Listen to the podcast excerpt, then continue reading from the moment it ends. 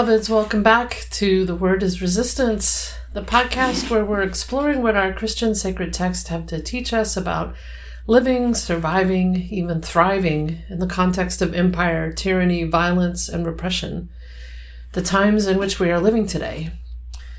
What do our sacred stories have to teach us as white folks about our role in resistance, in showing up, and in liberation? What wisdom is there for us as white Christians in these troubled, violent times of pandemics, of rising authoritarianism, and of racial capitalism? What beauty can we find in our resistance? I'm Reverend Anne Dunlap, pronouns she, her, hers. I'm a United Church of Christ minister, and I'm the faith organizing coordinator for Showing Up for Racial Justice, or SURJ. I live in the place currently called Buffalo, New York, here in the homelands of the Haudenosaunee peoples. This podcast is a project of SURJ Faith and is particularly designed for white Christians. White Christians turning towards other white Christians to talk about race and white supremacy. We believe white Christians like us, like me, have a responsibility to commit ourselves to resisting white supremacy, and also we believe we have a responsibility to tell a new story about Christianity for white Christian folks. Because our lives, all our lives, depend on it. And we do this work remembering we are building up a new world. This live recording of Dr. Vincent Harding's song for the freedom movement is of a multiracial movement choir practice in Denver, Colorado in December 2014, being led by Minister Daryl J. Walker. And we are deeply grateful to the Freeney Harding family for letting us use the song for this podcast. The word is resistance. Well, here we are again, friends, deep into this series on Romans, with today's episode being the culmination of the argument Paul has been making, well, all along, but especially has been crescendoing and building in chapters 9 and 10 to get us today to chapter 11. All of which, in my opinion, is really just the launching place for the actual culmination, which is chapter 12, but that is the next two weeks' episodes. For this week, the lectionary editors give us a little slice off the front and back of chapter 11. 11 uh, 1 and 2a, and then 29 to 32, which, to be honest, don't really make much sense in isolation out of their context, and in some ways can be misleading as to Paul's whole point. So, I'm not going to read the whole chapter, but I am going to add a little bit back in for now, just to kind of flesh things out a little more for us. But if you want to pause here and go read the whole chapter, I will be here when you get back. And also, as we get going, I want to remind us where we ended up last time. And so, first of all, I'm just going to quote Reverend uh, Liz Carney's powerful words from last week's episode that beautifully sum up Paul's pacing argument in chapter 10. And then launch us right into chapter 11 from there. So, this is uh, Reverend Liz's chapter 10 summary the announcement, she says, is not your God is going to, to be in charge sometime soon. No, Paul is quoting a foregone conclusion that God has already won. Your God reigns. Caesar doesn't reign, even as you see the propaganda he has hammered into the silver cups of his opulent banquet table. The lies and slander of Rome do not reign, even as Rome tells you, Jewish siblings, that you are getting what you deserve and that the best you can hope for is begging Rome for the scraps of justice from the table. Even as Rome tells you, Gentile believers, that you can get just a little bit more ahead if you'll punch down towards your Jewish comrades to win points with the Roman authorities. No, beloveds, your God reigns. I ask then, has God rejected God's people? By no means. I myself am an Israelite, a descendant of Abraham, a member of the tribe of Benjamin. God has not rejected God's people, whom God knew since the beginning. If the root is holy, then the branches also are holy. But if some of the branches were broken off and you a wild olive shoot were grafted in their place to share the rich root of the olive tree, do not boast over the branches. If you do boast, remember that it is not you that support the root, but the root that supports you. You'll say, branches were broken off so that I might be grafted in. That's true. They were bent and broken off because of their lack of faith, but you stand only through faith. So do not become proud, but stand in awe. For if God didn't spare the natural branches, perhaps God will not spare you. Note then the kindness and the decisiveness of God. Decisive towards those who have fallen, but God's kindness towards you, provided you continue in God's kindness. Otherwise, you also will be cut off. And even those some of Israel, if they do not persist in lack of faith, will be grafted in, for God has the power to graft them in again. For if you have been cut from what by what is by nature a wild olive tree and grafted contrary to nature into a cultivated olive tree, how much more will these natural branches be grafted back into their own olive tree. So that you may not claim to be wiser than you are, my siblings, I want you to understand this mystery. A callousing has come upon part of Israel until the full number of Gentiles has come in. And so all Israel will be saved. For the gifts and the calling of God are irrevocable.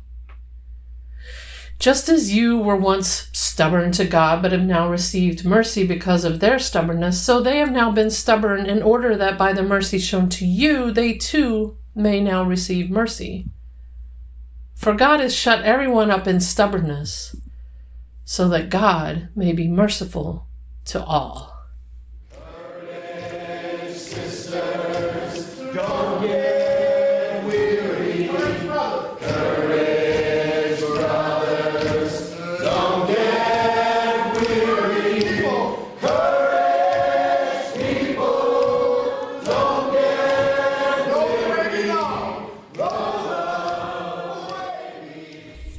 June, the village we live in cut down a tree in our front yard. We had a feeling it was coming.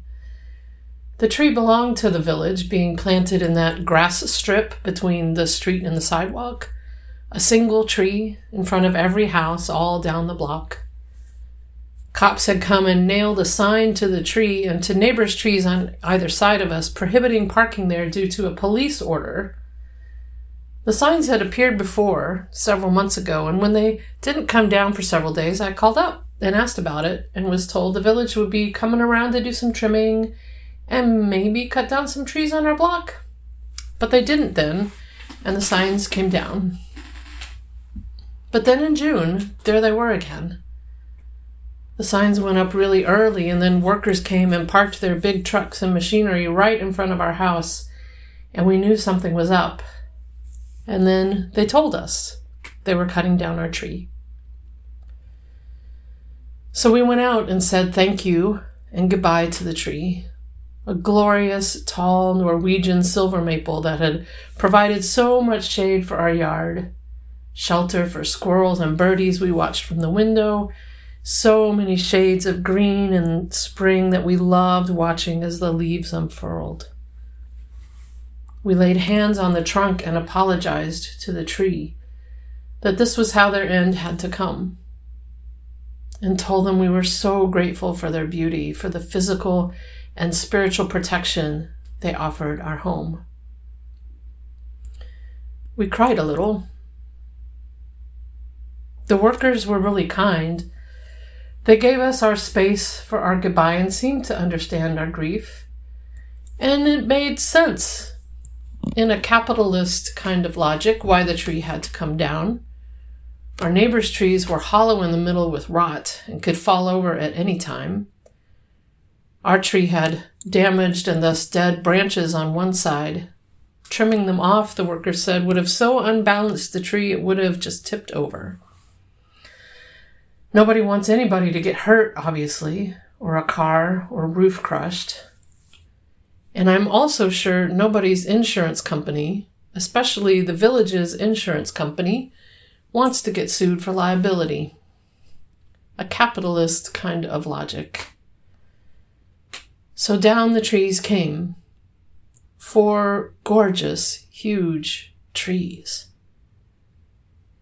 It took the workers less than an hour and a half to completely cut down our tree.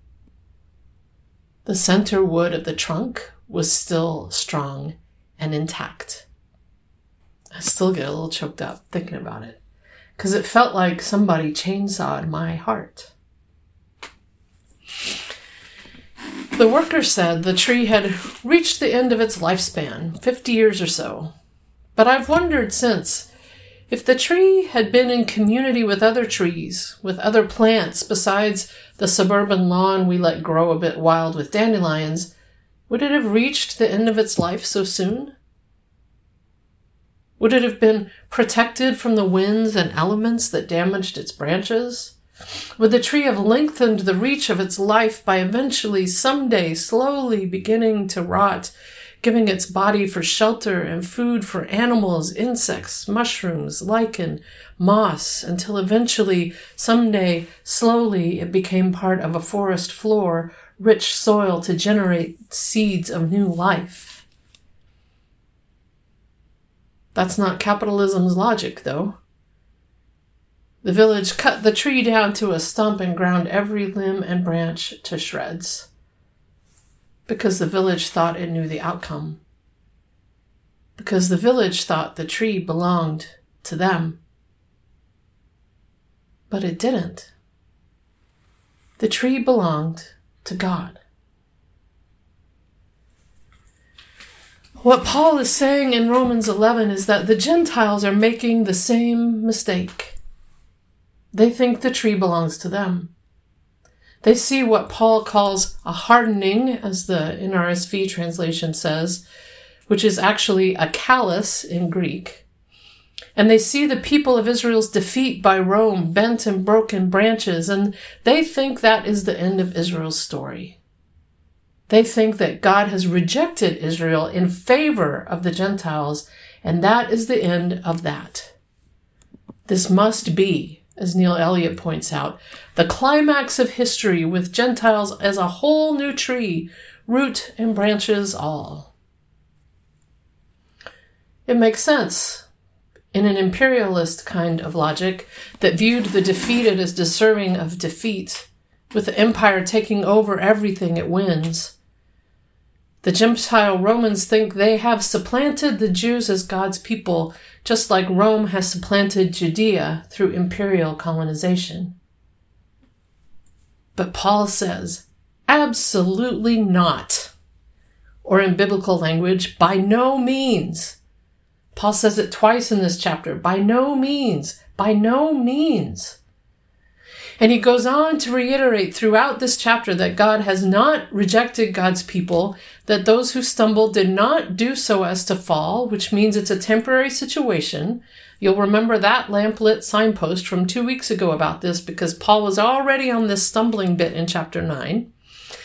Paul goes on that the gifts and the call of God to Israel are irrevocable and that all Israel will be saved. All.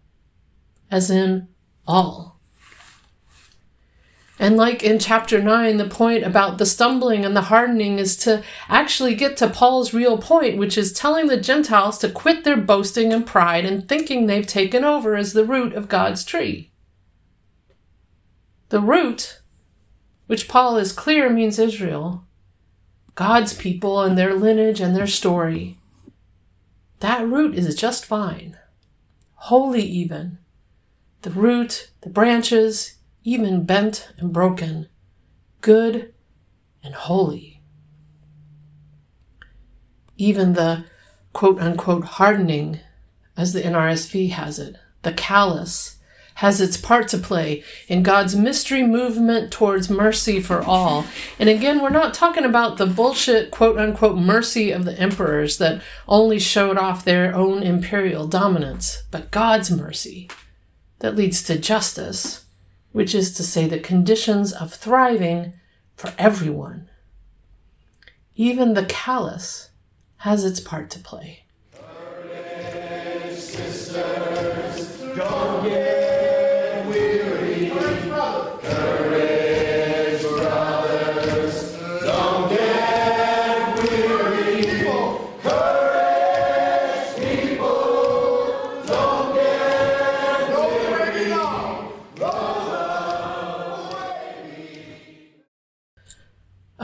Callus exists because of trauma.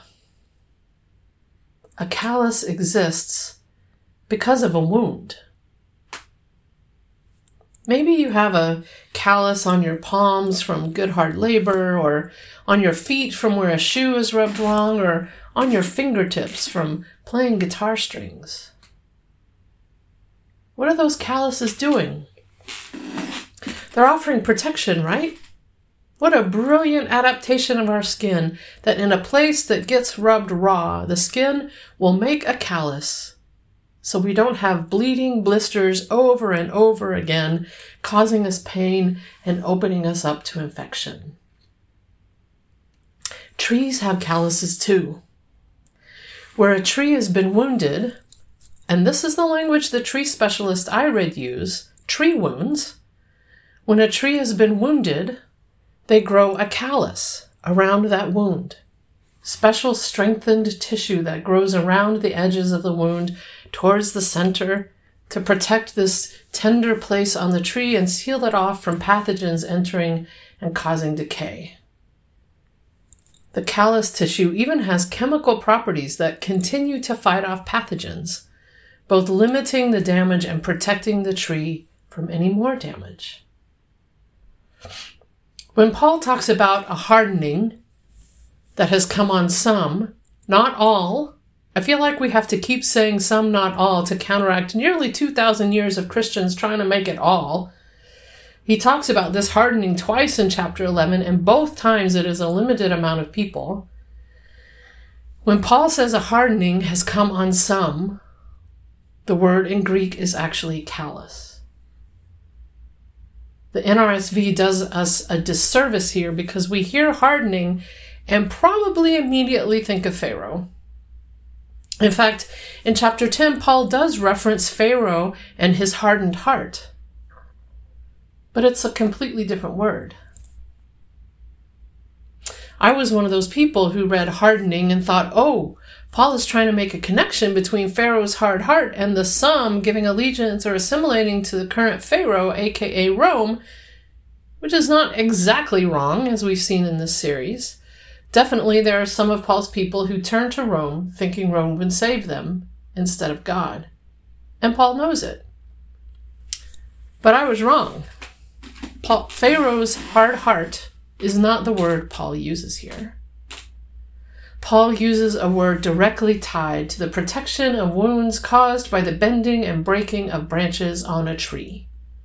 The kind of protective process that actually allows for grafting something new into the quite healthy and rich and holy original. This distinction between hardening as Pharaoh's heart and hardening as a protective callus is really important. Because what happens to Pharaoh? As the song says, Oh Mary, don't you weep. Oh Martha, don't you mourn. Pharaoh got drowned in the Red Sea. Pharaoh is destroyed. Babylon is destroyed. Paul is saying Rome's destruction is already in process. Destruction is what happens to hard imperial hearts.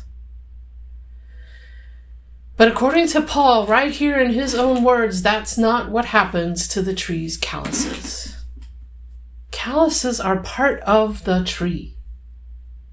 They are, impl- they are playing an important protective role while God uses this time to get more Gentiles on board with the anti imperial, justice means collective thriving, faithfulness to God, not Rome mystery movement. Because in Paul's reading of the prophets, the fullness of God's time is all Israel together with the nations worshiping the one God together which I think is Paul's take on the wisdom of the black feminist writers of the Combahee River Collective statement, who said, if black women were free, it would mean that everyone else would have to be free, since our freedom would necessitate the destruction of all systems of oppression.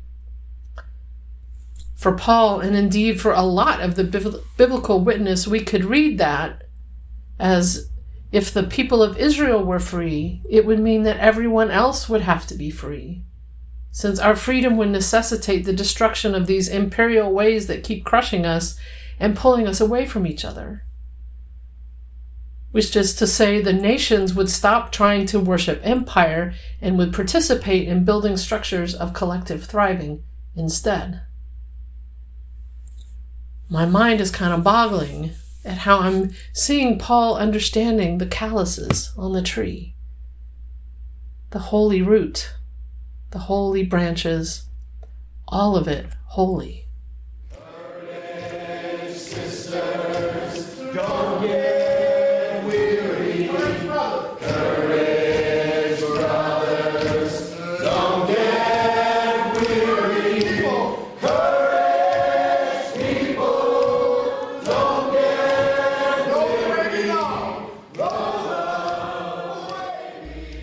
There's no reason to think it's God who is breaking and bending the branches. The text doesn't say that. Verse 21 says, God doesn't spare the branches, but I think that can just as easily mean God is using this time of bending and callousing to achieve God's ends, which even Paul admits is a mystery, rather than God actually breaking off branches God's self as some kind of punishment or, you know, destruction like Pharaoh. And we can have a good conversation about why God wouldn't just stop all this imperial bullshit once and for all without more people needing to bend and break, which, you know, is a question for the ages. But in the meantime, what we do know is that Rome is wounding the beautiful tree of life that is the people of Israel. Paul's people, Jesus' people. There are Roman armies marching through the land, literally bending and breaking tree branches, leaving behind collective wounds and trauma in their violating and colonizing wake. Read this way, I can see Paul understanding these calluses, this protective healing tissue, as a visible sign of the impact of that trauma. A sign of the fracturing that happens in communities impacted by that kind of trauma a recognition of the choices that traumatized people make to assimilate, to fight back, to shrink and be quiet, fight, flight, freeze, fawn, all these different responses, all these calluses that show where the wounds are. I just want to yell at the translators who call trauma responses unbelief and disobedience. Language which I changed up in what I read earlier because it's just so harsh a choice when what we're talking about is trauma. When what Paul is talking about is trauma. We don't have to agree with the kinds of choices some people make in response to trauma. Paul clearly doesn't. But we do need to have compassion for the reasons behind those choices the ways trauma, especially generational trauma driven by political persecution and repression, such as is the case of Paul's people, the ways trauma bends and breaks people and communities. That's what I see happening here when Paul talks about calluses and the wholeness of the tree and the bending and breaking of branches. Paul is understanding calluses as the impact of wounding, of trauma, of Rome crashing through vineyards and orchards and fields and peoples. And so, what Paul does is actually a deeply pastoral move motivated by his deep love for his people. Because in this context, all Israel will be saved means that God's care extends to all of them that God holds all of them together in God's vision of deliverance, that God is acting to save all of them root, branch, callus, grafts, all. And it doesn't have anything to do with the groups that are the calluses accepting Jesus as their personal Lord and Savior or in any other way. Paul doesn't ever say that. The callus doesn't have to do anything at all. The whole people of Israel are saved from Rome because God loves them and because God has promised to, and God will keep God's promise to take away their sins, which we remember Pam Eisenbaum says is about putting the world right. Not about individual error, but about liberating the people from these structures that bend and break and wound and traumatize, and instead building structures for collective thriving. And I'm sure it's confusing to the Gentiles who were formed in imperial flesh, as Brigida said a few weeks ago, formed to think that to be wounded is to be defeated, is to be cut down to a stump and be replaced by the worthy victor. I'm sure it's confusing to the Gentiles that not only are the loser that not only are the losers in Rome's imperial theology, which is to say the Jewish people as a whole, considered the rich root and central to God's vision of a whole and just world, but also so are the sum of the Jewish people who aren't practicing faithfulness like the Gentiles have been taught to practice faithfulness, as in trusting in God and not in Rome.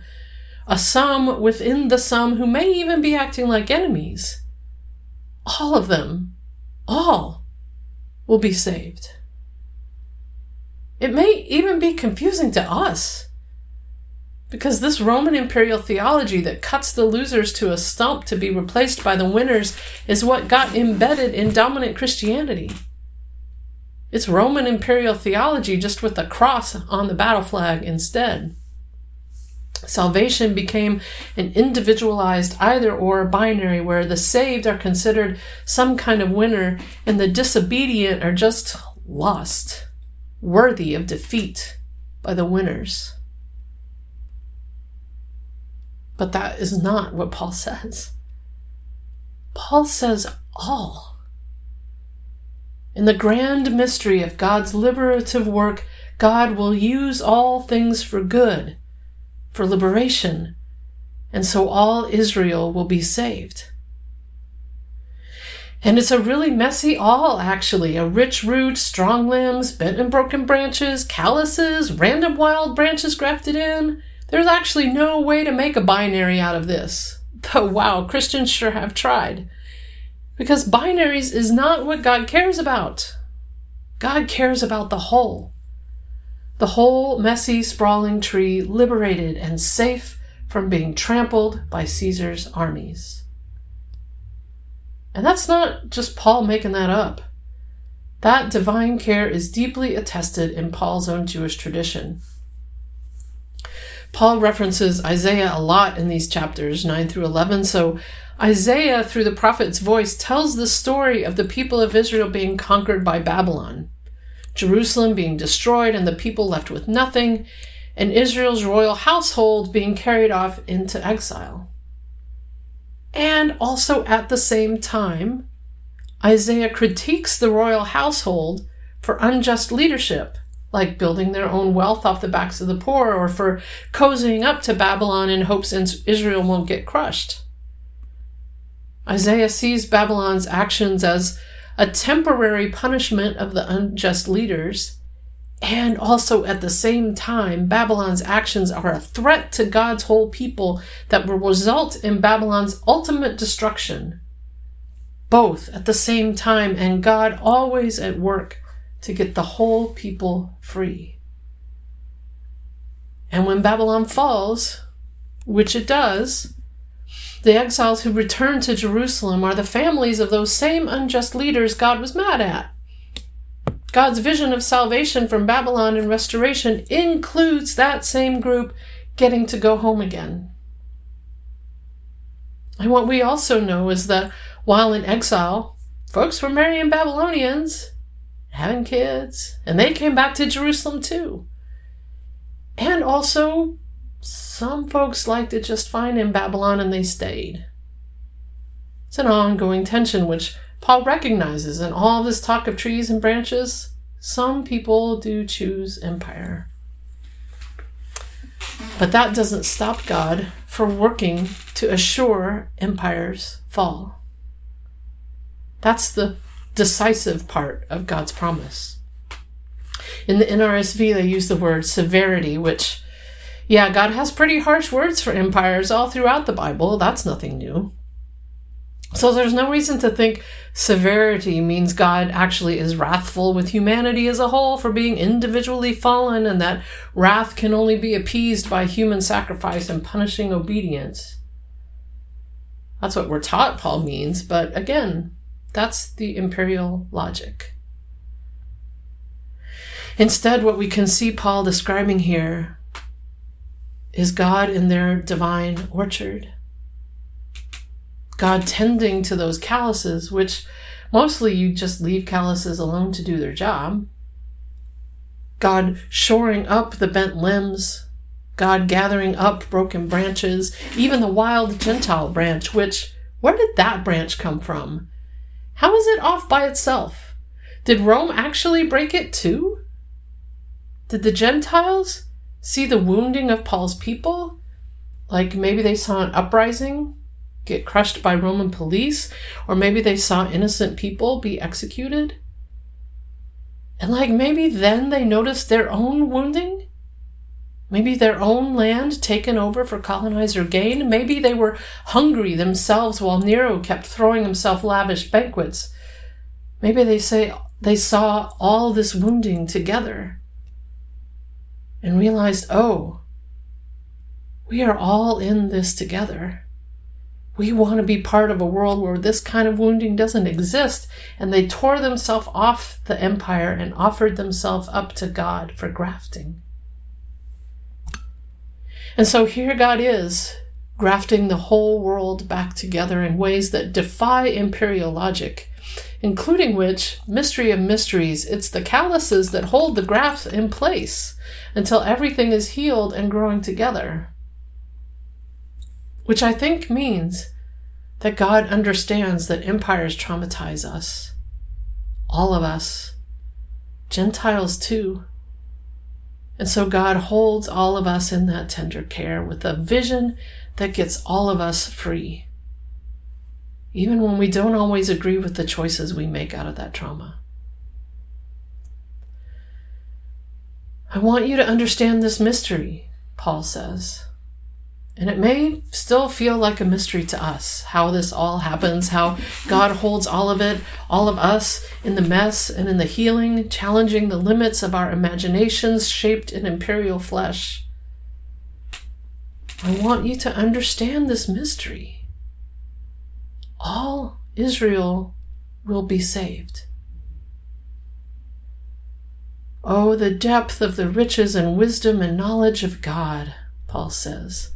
How unsearchable are their judgments and how inscrutable their ways, for who has known the mind of God? Or who has been God's counselor? Or who has given a gift to God to receive a gift in return? For from God and through God and to God are all things. Not the empire, but God. To God be the glory forever. Amen. There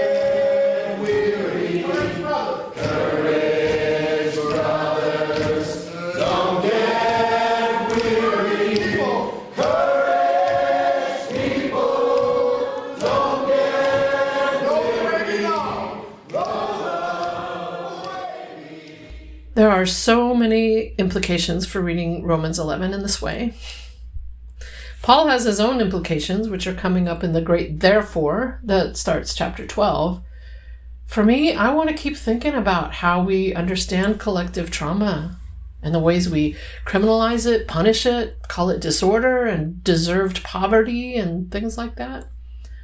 I want to think about transformative justice and how no one is disposable and how God, including who we think are our enemies, kinds of kind of blows our minds. I want to keep thinking about that Gentile branch out there and what that's all about. And like, what are you left thinking about? So here's my call to action for you today. We can't stress enough how what Paul is addressing is a collective.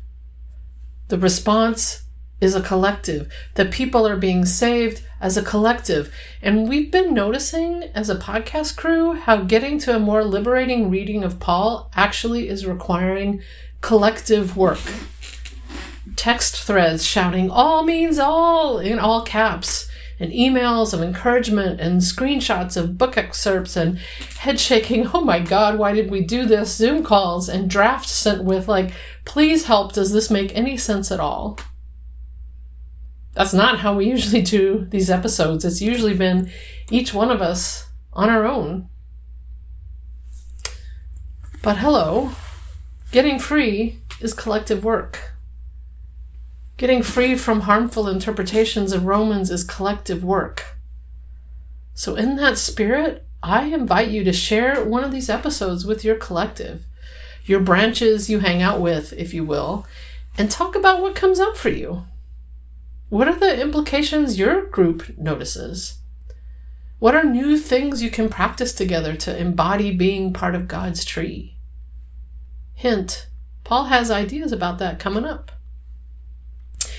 And if you want to let us know what you're thinking about, you can fill out our listener survey on the podcast page at surj.org. We would really like to know how all this is landing with you.